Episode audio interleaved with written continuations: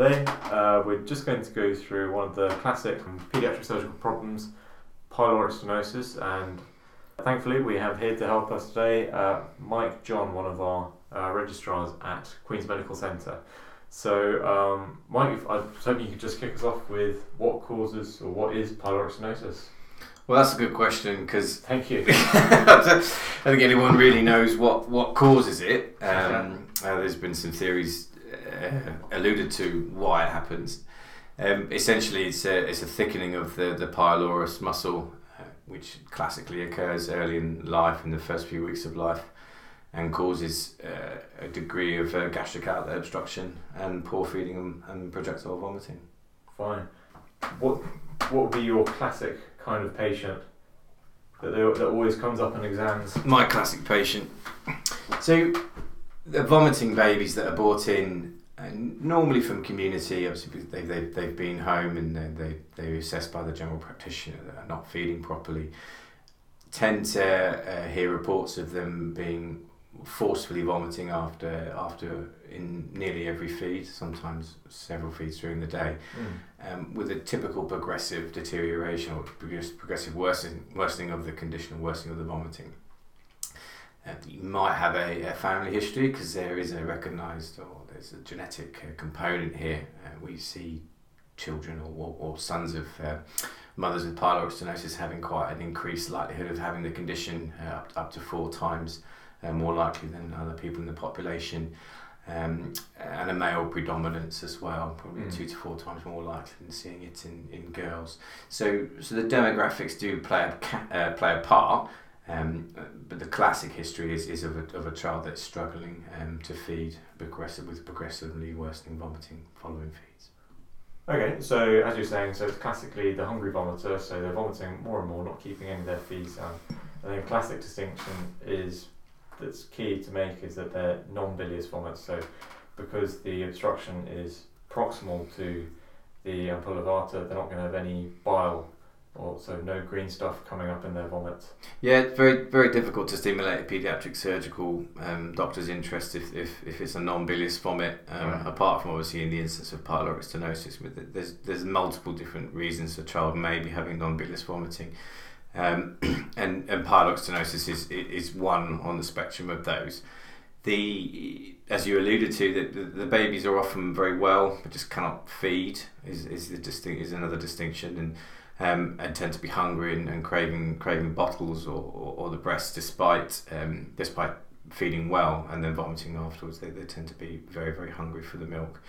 Um, and that's that's key when we when we see them or we're, or we're taking referrals from, from general practitioners that these are babies that, that probably ought to come under shared care um, with paediatricians um, Yeah. quite often. It, it's not a pyloric stenosis that's causing these symptoms and and we have to be mindful of differential diagnoses that aren't surgical like like obviously infection uh, gastroesophageal reflux um, which is quite common in children.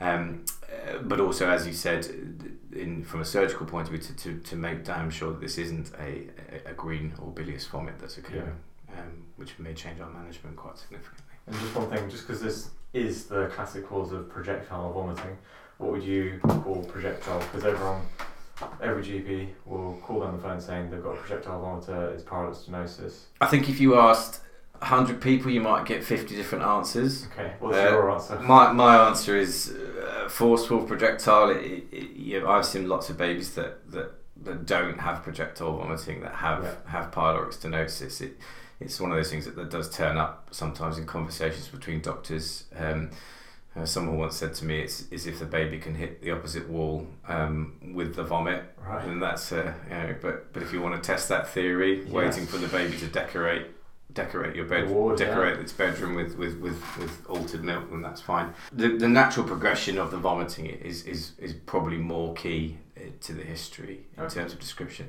And these kids, they will will also quite struggle quite quickly to, to tolerate enough nutrition to hold on to their weight, so the weight becomes static, and, and then weight can also start to drop off as well. And those are the things that you really are looking in the history and being be quite quite concerned about. Fine.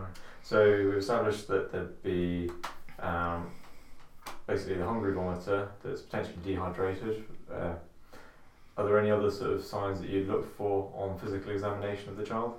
So always best to examine a baby from top to toe, regardless of whether or not you're a surgeon or a paediatrician or a GP. Um, looking at just basic condition of the child, obviously uh, from the off when you when you strip them down, um, looking at their the evidence of dehydration, so a sunken fontanelle. You know, to look at the general skin turgor, the capillary refill time is, is quite a useful test mm-hmm. to do as a clinical assessment in all in all children, but particularly babies.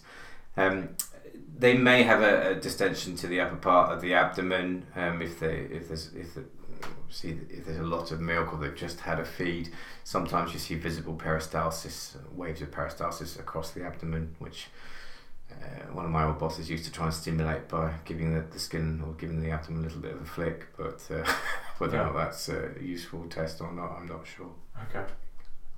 And what other sort of things can you do? Because the classic sort of pyloric olive that you need to feel for. So how would you how would you feel for that? So different different techniques to that. Um, test feed is is one that comes up quite often, mm-hmm. um, and that's a rather mean test where you place a nasogastric tube for the baby, decompress the stomach completely. Um, and then offer them a, a, a nice uh, a bottle of milk on mum's lap whilst you stand uh, to the baby's left and, and, place your hand across the abdomen palpating the stomach as it fills uh, with milk um, uh, to, to try the, the distension of the stomach, hopefully bringing the bringing the pyloric tumor up to your finger so it's easier for you to feel. Okay. Um, and then, of course, emptying the stomach out afterwards, which means that the baby doesn't get satiety, yeah. doesn't have any, any benefit from the feed itself. Um, other techniques, you generally tend to examine baby's eyes through pyloric stenosis on the back with their legs. Uh, and their hip, hips flexed uh, to relax the stomach and, and making sure the baby's as settled as possible, uh, mm. them some sugar solution and things like that, or, mm. or some some dummies dipped in the milk itself. Uh, so if they're crying, screaming, they you won't feel, be able to feel anything. You won't feel a thing. Their muscles. It's it's principles of all good examination techniques for children and in adults. Is there's no point examining a screaming baby; it doesn't tell you anything. Yep. Um, and so, generally, place your hand in approximately the right the right upper quadrant, and and try not to move your fingers once they're on the abdomen. Mm-hmm. The, the, technique is to, is to roll uh, things under your fingers in the abdominal cavity without lifting them off persistently and putting them back in a different place. That that's that's not going to work. Sort of the border of the uh, lateral, so lateral border of the rectus muscle in the right quadrant. Right? Yep. So to make sure you're not feeling the xiphisternum to begin with. Um, um, and and come down come down laterally to the to the rectus. Um, sometimes the pie will, will hide up under the liver, and it's not always easy to examine. And, it, very very practiced consultants can struggle with this, mm-hmm. um, which which is which makes ultrasound obviously very useful. Um, because we're fortunate that we have that as a modality to use in, in the instances we can't feel things in a baby we suspect may have a pyloric stenosis. Fine. So that's one of the things you do. Basically, if you can't feel it and there's a high suspicion, basically ultrasound. Yeah, ultrasound is safe. It's easy to do. Um, we're lucky, particularly Nottingham. We have very, very good sonographers there and radiologists that will, will tell you very quickly whether or not a child has a pyloric stenosis. Mm-hmm. Um, and the vast majority of babies now will have an ultrasound preoperatively. Uh, some some uh, surgeons are happy to take the child to theatre based on the palpation of the olive and with a good history um, yeah. and biochemical findings in the gas, which I'm sure we'll talk about.